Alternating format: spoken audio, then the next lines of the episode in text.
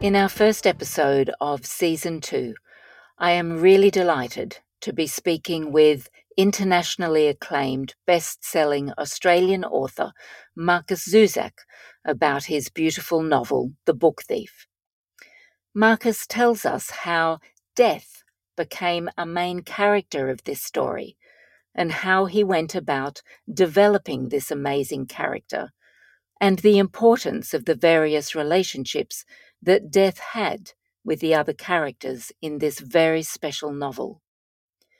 Marcus offers us a fascinating insight into how this book became such a loved story to so many people across the world.